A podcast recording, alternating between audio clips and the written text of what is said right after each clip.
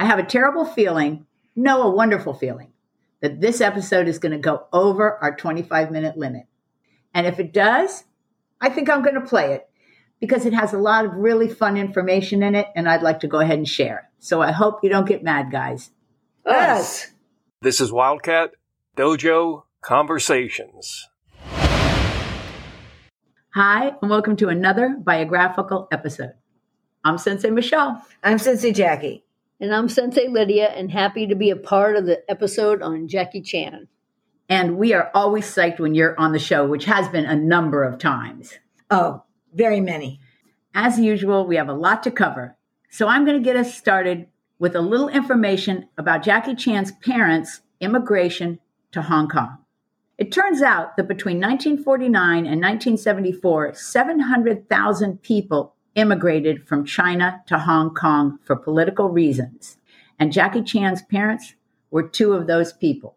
What they found out when they got to Hong Kong was an up and coming metropolis where there were major discrepancies between the haves and the have nots. Jackie Chan's parents were part of the have nots, but were lucky to get jobs at the ambassador's mansion. Exactly. This meant that although Jackie Chan didn't learn about life on the mean streets, he did realize early in life the difference between the house his parents worked in and the one his family lived, which was a room with no windows. So sounds very upstairs, downstairs for those of you who are PBS, PBS. fans. Also, it's uh, very reminiscent of our talk about the life in China in the 1990s uh, when we read American Shaolin. It does sound a lot like that. I agree. Bleak living was a way of life. That's right. Us. But back to Jackie Chan. He was born in Hong Kong in 1954, and I can share another interesting fact. We feel comfortable with this fact because it was in the autobiography. He said that his mom was pregnant for 12 months. Okay, even when I was reading that, I was like saying, okay, no, and there was a word there, way. It doesn't even seem possible. I mean, was she part elephant? he must have wanted to stay. He didn't want to come out. That's He what I'm he was- saying. he was nice and warm and cozy in there. And she finally had a C section. The bill for a C section at that time was 1,000 Hong Kong dollars. The doctor offered to buy the baby for $2,000, clearing their debt and making them a profit of $1,000. But in the end, his dad said no, and his dad's friends helped him put the money together to pay the doctor. Isn't that something? In his biography, he says that he was not a good student. His parents sent him to school when he was six years old and he got kicked out right away. So that was that. His parents didn't have teacher conferences or anything. That part of his education was over. So for us, that's a foreign thought. But for huge parts of the world, it's not a foreign thought. You get kicked out of school, you're done. That's it. Yeah. And you find something else to do. Exactly. But Weird or not, here's what happened next. His parents got the opportunity to move to Australia and work for the American embassy there. He was about seven at the time. Actually, according to his biography, his mom didn't go to Australia for a few years, so Jackie saw her regularly for a few years. Then one day, his dad showed up at the school. He wasn't the type of man to be real loving, but he tried. When he left, he told his son that mom would be leaving with him to live and work with dad in Australia. okay, first off, we didn't tell you that he was at a live-in school yet, but we're getting there, so hang tough. And secondly, there is a lot of background out there on the parents. So if you're interested, you could look it up. But the short version was that in Hong Kong and in Australia, dad was a cook and mom was a housekeeper at an embassy. Okay, now, Sensei Jackie, let's get back on track. Not a problem, Sensei. I'm going back to when his dad first got the opportunity to move to Australia. Got it. Before he moved, he took Jackie to a place called the Chinese Drama Academy. It was a boarding school in Hong Kong. Us. In his biography, he says that the day of introduction was all fun and games. Watching kids tumble and do kung fu, it was a kid's dream come true, a total blast. Sure. So when his dad asked him if he'd like to return, he yelled, Yes! And he did return. What he found was that the reality of something is nothing like your first day there as a guest. That's an understatement. We all have that in some way where the first thing was so cool. Absolutely. And then after that, the reality sets Exactly. in. You know what I'm thinking? Work. Your first day of work can often be a real, you know, easygoing day. And then once you're in the drudgery, you're like, oh my gosh. Okay. After that, edification. Did I say that word right? Excellent. You're back on track, Sensei Jackie. Jackie Chan started studying the arts at age seven, and he was there at that school for 10 years under the tutelage of Yu Jim Yuen.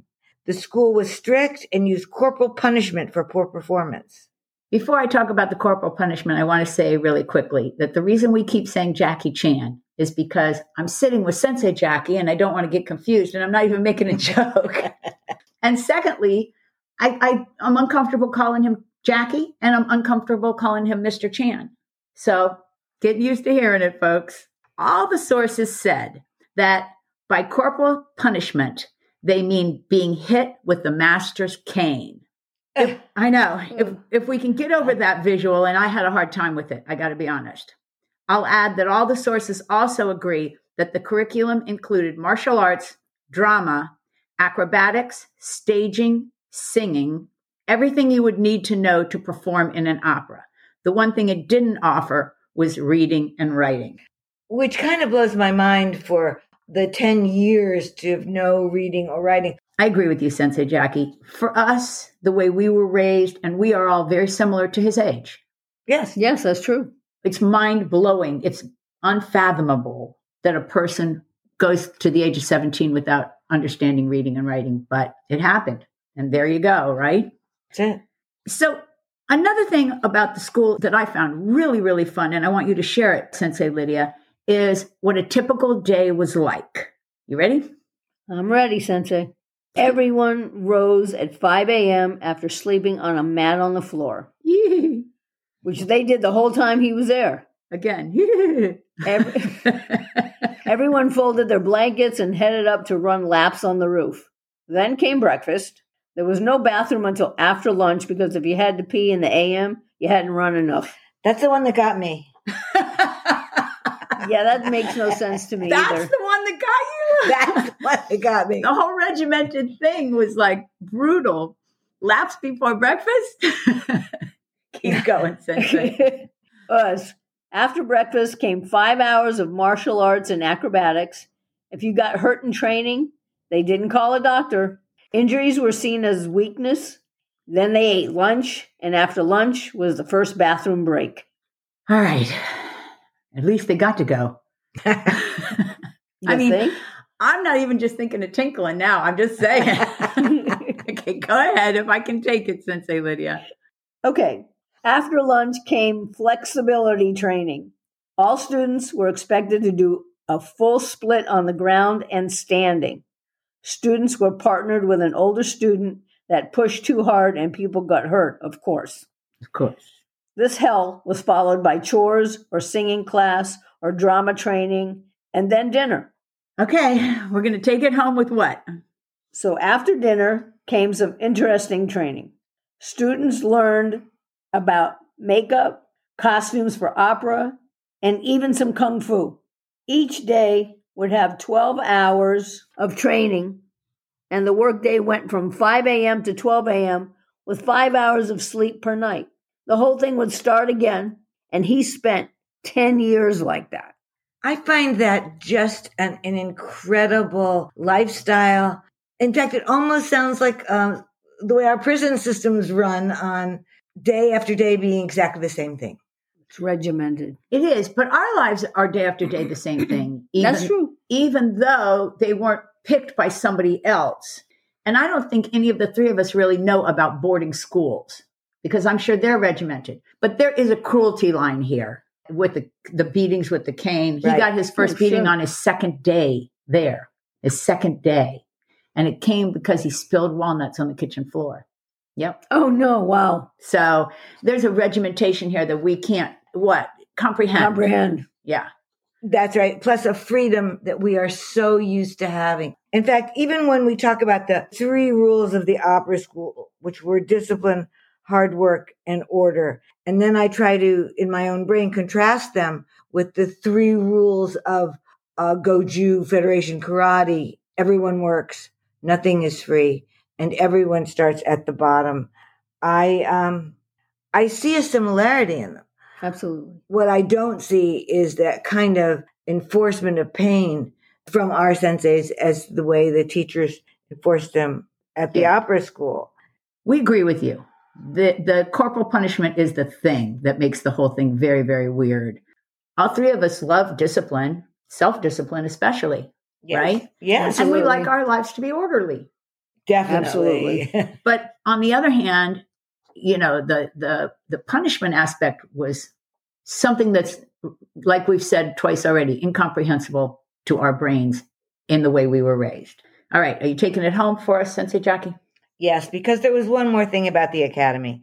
There was a rank order, Like karate. just like in karate or in, I guess, in corporate business even. On top was the master. Then there were the teachers, the senior students, and finally the newest students. So that's a lot like karate. Very much so. Very much. Was it also like that when you spent your young years dancing, Sensei Lydia? Was there kind of a rank order that was unspecified? Oh, absolutely. It was the beginners, the intermediate, the advanced, also the younger students versus the older students, uh, Oh. the adults. Yeah. Okay, now that we've just complained as much as we can about this corporal punishment thing, for gosh sakes, let's move on, Sensei Lydia. Us. Did you guys read that he made his first movie when he was eight years old in 1962? It was called Big and Little Wong Tin Bar, and any money he made was paid to the school as his tuition.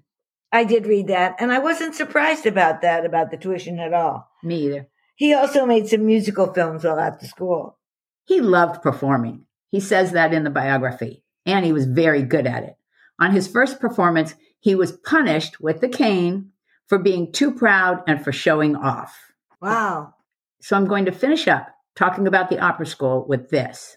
In his biography, he wrote, and I'm quoting Despite the torture, the academy was the only place where my abilities could have developed into something worthwhile. End quote. He said it formed the basis for his dreams and that essentially he had two dads his real father and the person who raised Jackie Chan. I'd like to add a, a quick note before we move on. Us? Yes.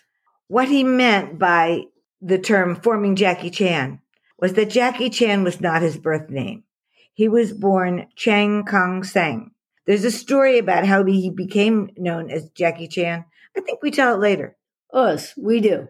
And I'll add the epitaph to Master Yu. He ended up getting Alzheimer's and he spent his last two years in a coma and he died at the age of 95. So I'm going to add another thing.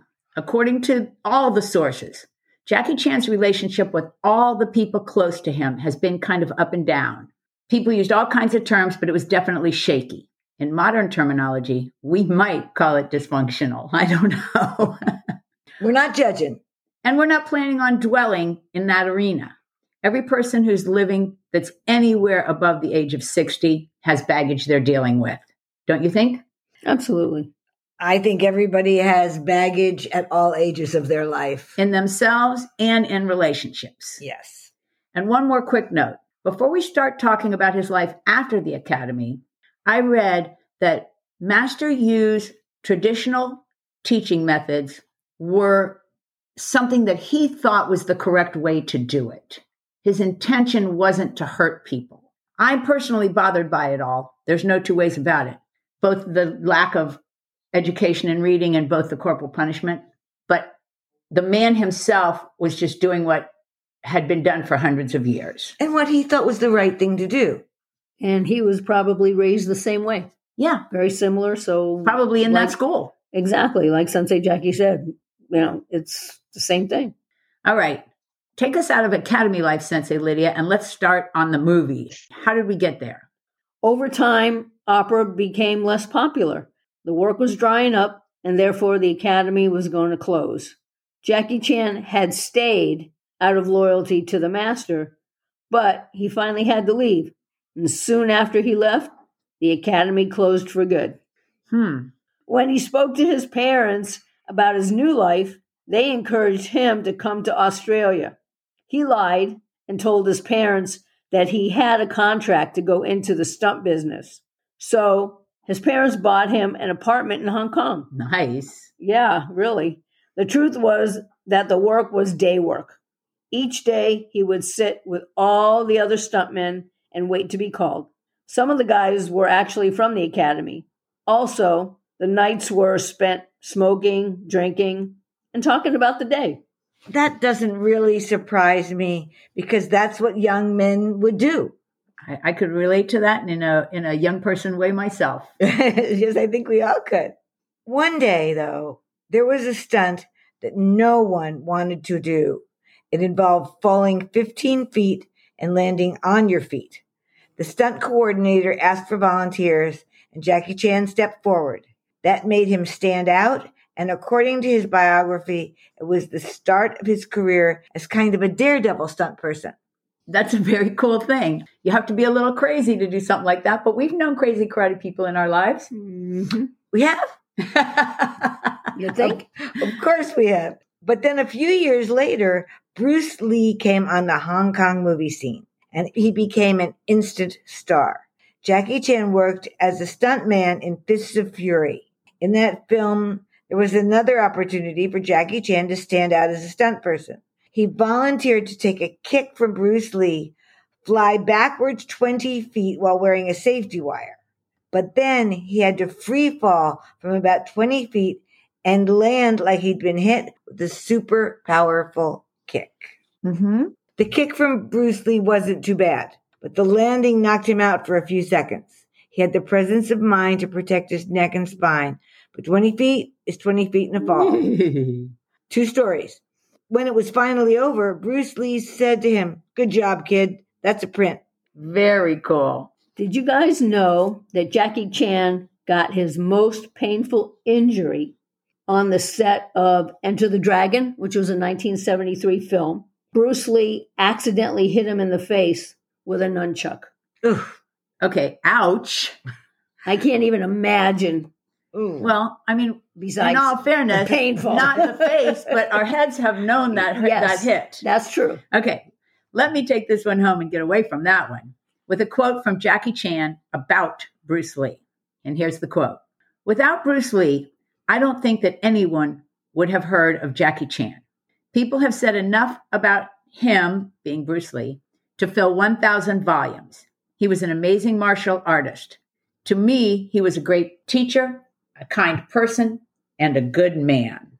I think it's good to hear Jackie Chan saying something positive about other martial artists. It's, it's really good for the field. And I also think that he has a, a tendency to look at a positive side of things, Yes. which is kind of nice. Okay, let's get back for a minute to that 20 foot fall, shall we? Okay. Do you remember it? of course. One does not forget a 20 foot fall. even when you hear about it. Ever.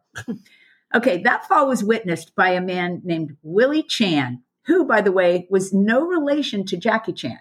Oh, And it turned out that the two Mr. Chans were destined to be manager and actor, along with best friends, for years to come. But that is later in the story.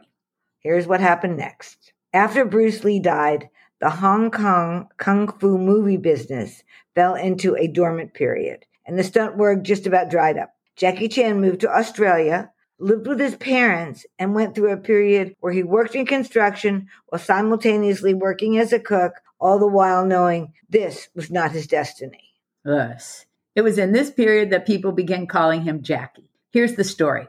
He had a boss in a construction company, and when he took him out on the job for the first day, he couldn't say his name. So when everybody started asking him, What's the new guy's name? he said, Oh, just call him Jackie because we have the same name. Clearly, his name was Jack. And that is how it was born. It was a spur of the moment reaction. You know, now I wonder if the boss back then thought about what happened when he became famous as Jackie Chan. That's a funny question. Okay, where are we headed, Sensei Lydia? So after a while, he returned to Hong Kong to see what he could make happen. Coincidentally, at the same time, Willie Chan reached out and offered him a role in a new film called The New Fist of Fury. They cast him as a Bruce Lee type, and it was a disaster. Totally flopped. If you saw it, you got to let us know how bad it was because we really haven't seen it. So, where are they going to let us know? All over the web at Wildcat Dojo, on Instagram at Wildcat Dojo Conversations. And if you're email material, email us at dojoconversations at AOL.com. So, Sensei, while we're interrupting ourselves, why don't we do Honor, Athletics, of course? Cynthia is our BF of sponsorship. Yes, she is. Reach her at 770-945-5150 if you don't mind old school phone calls. And if you're like me and you're somewhat lazy, scroll down and you can click the link and you'll get to her website. Please support her at Honor Athletics. Sorry about that, Sensei Lydia. Can you finish that up, please? Us. Even while it was filming, he knew it was a mess. And so you're still talking about New Fist of Fury, right? Yes, I am. Okay. And when the studio realized it wasn't going to work, they jumped at the chance to let him out of his contract. Luckily, Willie had already set up a meeting with a startup company. When they had the first meeting with that company, the movie executive asked him what he wanted to do. Jackie Chan replied that his strengths were that he was funny, acrobatic, and wanted to show how the punching hurt the good guy. He even added the idea of the addition of bloopers that roll during the credits. According to his biography, that's how the Jackie Chan style was invented. So it's interesting to me that he didn't know his strengths even way back then. Yes, and he really wanted people to see what it's all about. Us. But according to his biography, what people really come to see is how crazy his stunts are. In fact, he has had injuries to every single part of his body. Well, we're familiar with injuries, but nothing compared to what he's put his body through. You can search online just for the list of his injuries. It's like a five minute read. He must have a really good orthopedist. he must. And, you know, if you just actually look at his movies and we as karate people Mhm. would actually study the movements and the choreography of his stunts and the fact that he's doing his own stunts, Mhm. you got to say ouch at some point. Yes, I totally agree. But just off the record, I'd like to mention that his first film, which was called Snake in Eagle Shadow, was a bigger hit than Fists of Fury. And right at that moment, he became a superstar in Asia. And I'll keep it going with this note. He's made a lot of successful and a few less successful movies. In fact, in an article in the New Republic, they compare him to Charlie Chaplin and Buster Keaton. It also mentions that Steven Spielberg and James Cameron study his stunts. I think that's a real feather in his cap. Yes, to have Steven Spielberg and James Cameron, absolutely. Exactly. Okay, so let's push on. And where are we going? I think we'll uh, mention a little about his personal life. Oh, that's a good idea. Well, he got married in 1993, and he and his wife had a son named JC. But he admits to being obsessed with work, and that means his personal life paid for that. And so everybody knows how difficult it is to balance obligations to family, obligations to work, and even a little bit of obligation to your own sanity. Yes, True. The three of us talk about it now and then or every day. just about. Yes, we do. Or the look on our faces tells the story. I think you're right, Lydia. We need a camera for the Yeah. audience We here. do, we'll, we'll try, we'll try to get one. A selfie of us looking stressed. Okay, did you guys notice that through this whole thing, I really didn't bring up the uh, sources we used? I did notice. And that's because to me, it was interesting how all the research panned out. And so I thought it might be a fun way to finish. Are you ready? Yes. So I started out the way I always do and typed Jackie Chan into a search engine. Right. The first thing I ran across was birth date, blah, blah, blah. Then I opened a few more articles, and there was so much information about his current life, and a lot of it was very gossipy. Do you think that's a real word? I think it's a real word and a real concept. Yeah, and I didn't like it. So I decided to look at some books, and I came across a biography, and I checked it out of our library using their app. How cool is that? Yes. I totally recommend the library app here in Broward County. It's called Libby. And on top of that, the book, which I did not see when I checked it out, turned out to be an audio book. Ah. Oh, wow. So it was like I was listening to a course and making notes. he had written that biography right before making the Rush Hour movie. Which is a movie we love. We love, but he does not. He does not understand American humor, but I'm off track now. So we're Jackie Chan fans all over, aren't we? yes, we are. Yes. And we never really thought about him as anything but a comedic actor, a great stuntman, Yes. and what appeared to us to be a pretty good guy. From the characters that he's played on screen. Correct. I came away thinking that we should kind of realize that most people we come in contact with, we don't think of them as three dimensional. We think of them as the one dimension they're doing for us. This person is getting me a coffee, or this person is giving me a ride in their Uber, or whatever. But I thought it was interesting to think that everybody we come in contact with has all these things like he does in his life. They're just not famous. That's right. Having said that, let's list our sources. Let me start by saying that we looked a few things up in my best friend Wikipedia. How could I not? Like background on the Academy and even some dates. True. And we used a few good sites like biography.com and an article in the New Republic. That article was really well written. Us. And finally, if you want to look up Jackie Chan's books, there are two out now. The first is called I Am Jackie Chan, and the second is called Never Grow Up. So I read a review of the second one, and it covers a lot of the same material as the first one, which was the one I read. But the second one also covers his movies in America. And that's a whole different story, isn't it, guys? I think it must be. us. I only have one more thing that I'm thinking of before we do thank yous and goodbyes, and that is how cool would it be if Jackie Chan heard this episode and said, Hey, I'll talk to you guys? That would be a dream come true. He could have the honored seat at my dining room table. Absolutely. like that wouldn't be on Zoom. Like this would be at all. Stop. but anyway, we hope you enjoyed the episode. You're going to let us know all there is to know about anything you know concerning Jackie Chan. And of course, Sensei Lydia, how much fun is it when we have you on the show? I always have fun and it's always a pleasure to come. Say goodbye, Sensei Lydia. Bye bye, everyone. Thanks for listening. See you next week, everybody. And of course, I'm signing us off. Thanks for being here. Hope you join us again next week on Wildcat Dojo Conversations.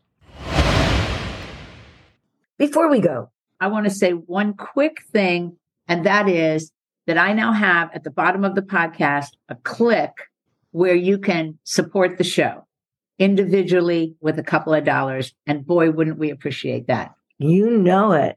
So if you have a couple bucks and a couple minutes, please do so and support the show. Just click that link. Thanks, guys.